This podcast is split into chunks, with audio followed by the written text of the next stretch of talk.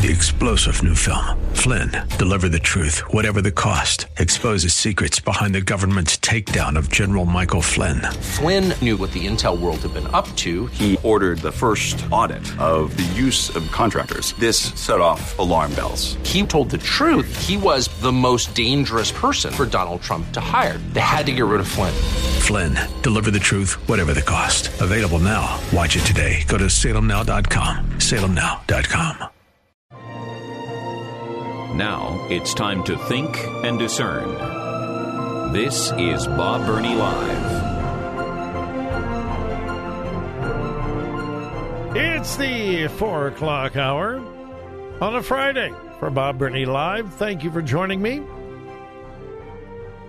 Uh, Friday means open phones. We can talk about anything you want to talk about. Right now, I have one phone line available. Just one, but enough for you if you call right now at 877 Bob Live.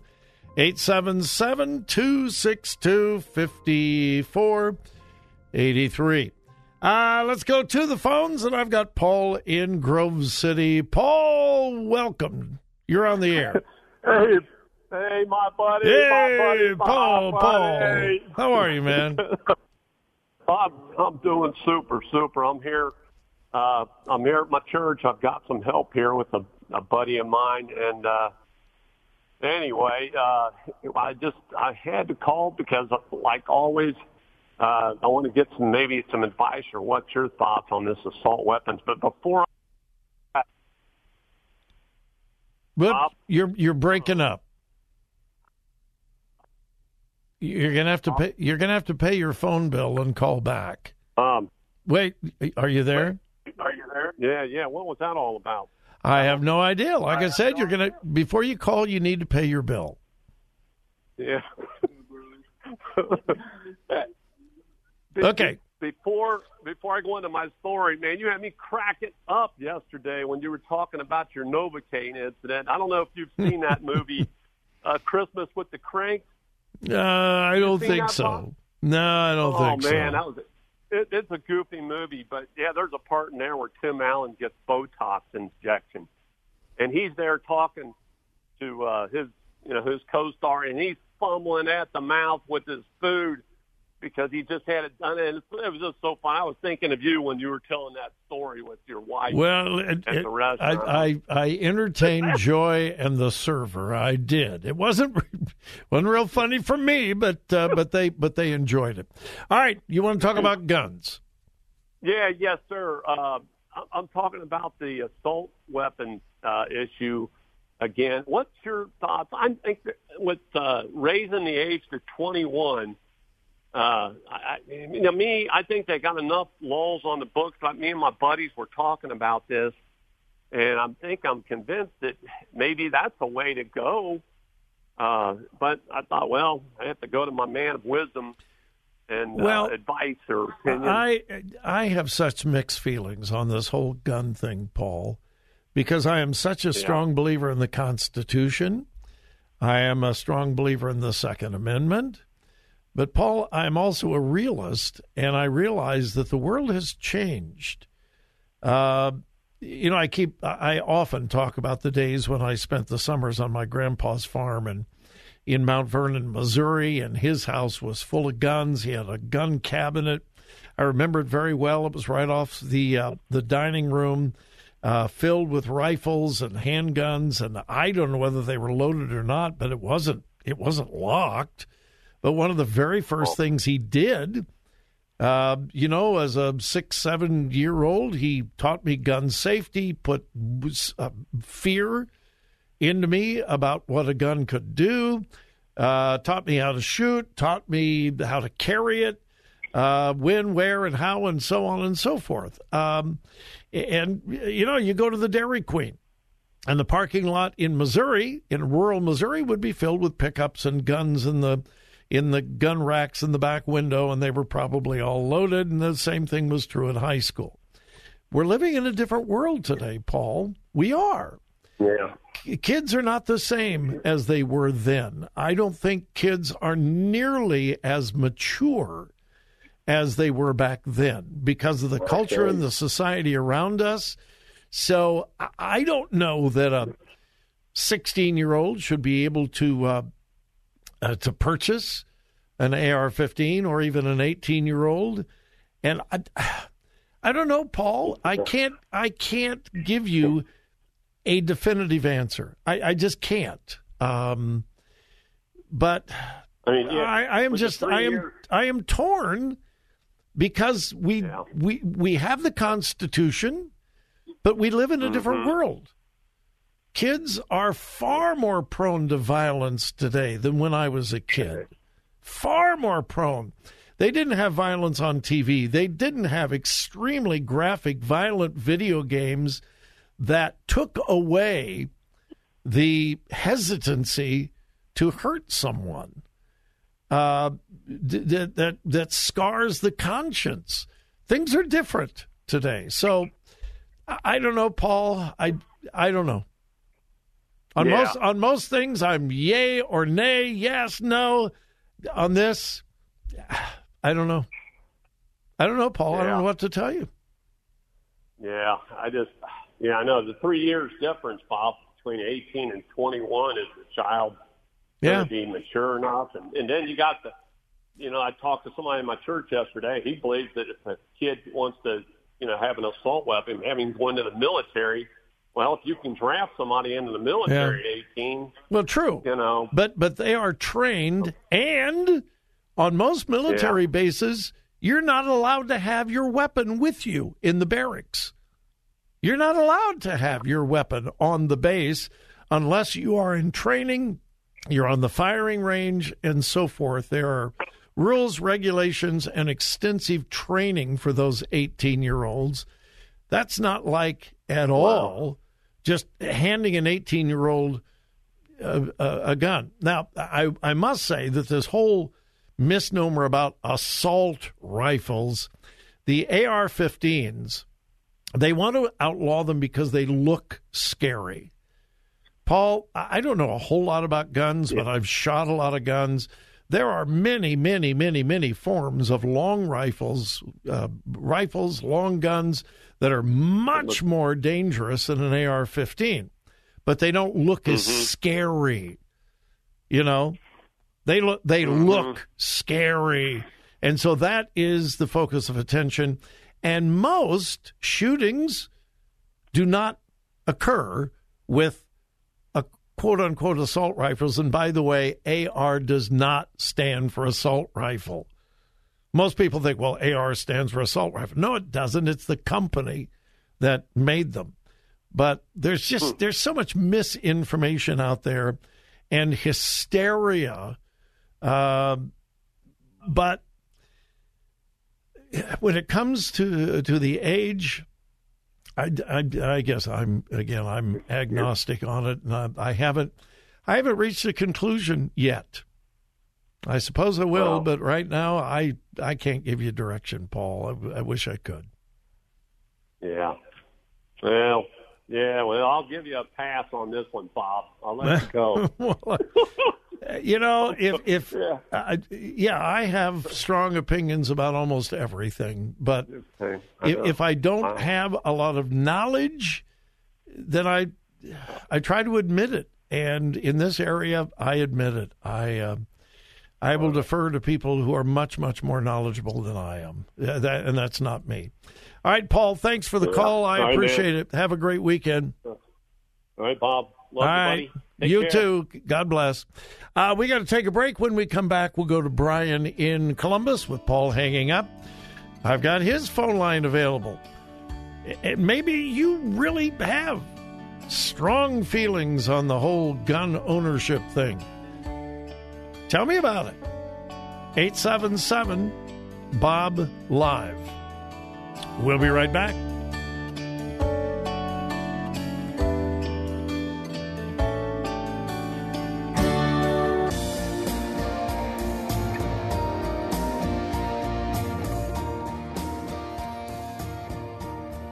Talk radio that makes a difference. Makes a difference. This is Bob Burney Live.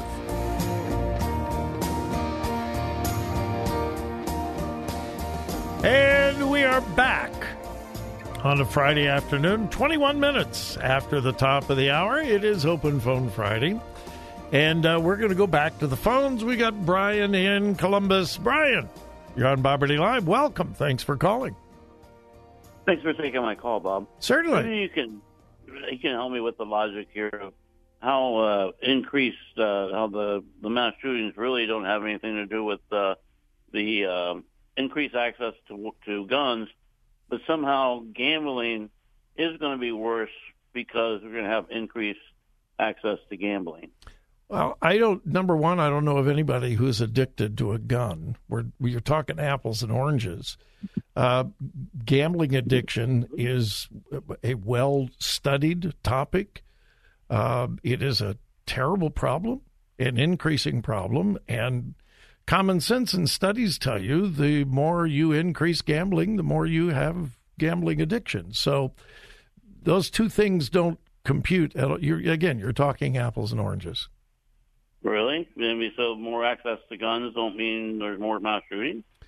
Uh, question Is there more or less access to guns today than mm, 50 years ago? Well, as you would say, there you know times have changed. So well, like no, you're well. Wait, well, wait. You let me. You ask me a question. Let me ask you a question. Sure if you're trying to say that greater access to guns creates more violence, is there more access to guns today as compared to 50 years ago? And the common sense answer is 50 years ago, guns were much, much, much more accessible long before we had very stringent gun control laws. And yet, back then, we didn't have the shootings, the mass killings that we have today. And just one other thing, and then I'll give you plenty of time, Brian. If you look mm-hmm. at the cities with the most stringent gun laws, how has that decreased violence, particularly gun violence? And the answer is it hasn't at all. Well, well, the the cities are getting the, their their guns are coming from um, outside the cities. They're not being bought there. But you know, and again, it's like the time. Do you have any? Do you have any proof now, for that? I thought you were giving me. I thought you were giving me a chance. okay. Okay. Sure. Okay. Go ahead. Uh, so, I mean, just as times have changed now, you can gamble on the internet. You can do all this other stuff. So, I mean, and whenever you increase the access to something, you're going to have more of it. You know, and, and just times have changed now where people um, don't respect life, and and that's part of the. That's certainly part of it. But I, know, I would agree with that. Weapons, I you know I I don't know that there was a whole whether the country had 400 million guns 50 years from now. I don't know where you get your stats from there. Certainly, it was more accessible, but I don't know that everybody and their grandmother had you know weapons like that. Um, so I you know I don't know where you get your source from. It may have been you could buy them back then, but I don't know that you had that many weapons, you know. And I, I, and I don't have those statistics in front of me. No, I know, I know that they were they were much more accessible, and but I mean, you and I will agree on this. We're we're living in a different world. We are. Yep. And, and that's yep. why, with the previous caller, uh, I'm not prepared to make a a adamant statement about the age of that people can buy guns and so forth. I'm kind of agnostic on it, and I've got to think it through because um, it is a different world. Brian, I yep. appreciate the call. Thanks. Thank you. Uh, my number is 877 Bob Live, 877 262 5483. Uh, and, and maybe I should have allowed him to respond to this, but I think we both made the same point. Things have changed and I, my caller made the point. I made the point. We agree things have changed. Guns haven't changed. They still shoot. They still have a trigger. They still have bullets. Guns have not changed. People have changed. Culture has changed. Society has changed. And I think I think the point that the accessibility to guns was much greater in the past. And please forgive me for being repetitious about my childhood. Uh, I grew up in Southern California, and no, uh, you would not go to my high school in Compton, California, and see pickups fill the parking lot with rifles on racks in the back window. That didn't happen in Southern California. Uh, it wasn't that it was illegal, it just didn't happen. We were an urban community. We were not a farming community. We were not a rural community. But I think you could have. But when I went to Missouri, Mount Vernon, Missouri is a very small rural town. Uh, it's where my grandpa had a farm. And uh, there were guns everywhere. I mean, literally everywhere. And I wasn't shocked by it. I was surprised. Uh, we didn't have guns in my house when I was growing up.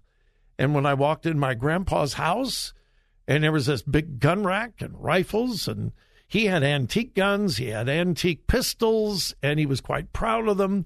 He had shotguns. He uh, taught me how to shoot on a, with a 22 rifle. Uh, we would go out and shoot tin cans and trees, and you know, there were guns everywhere. There were no mass shootings. And I think that's significant. So, and this thing about Chicago, well, they're getting their guns from someplace else. That's bogus.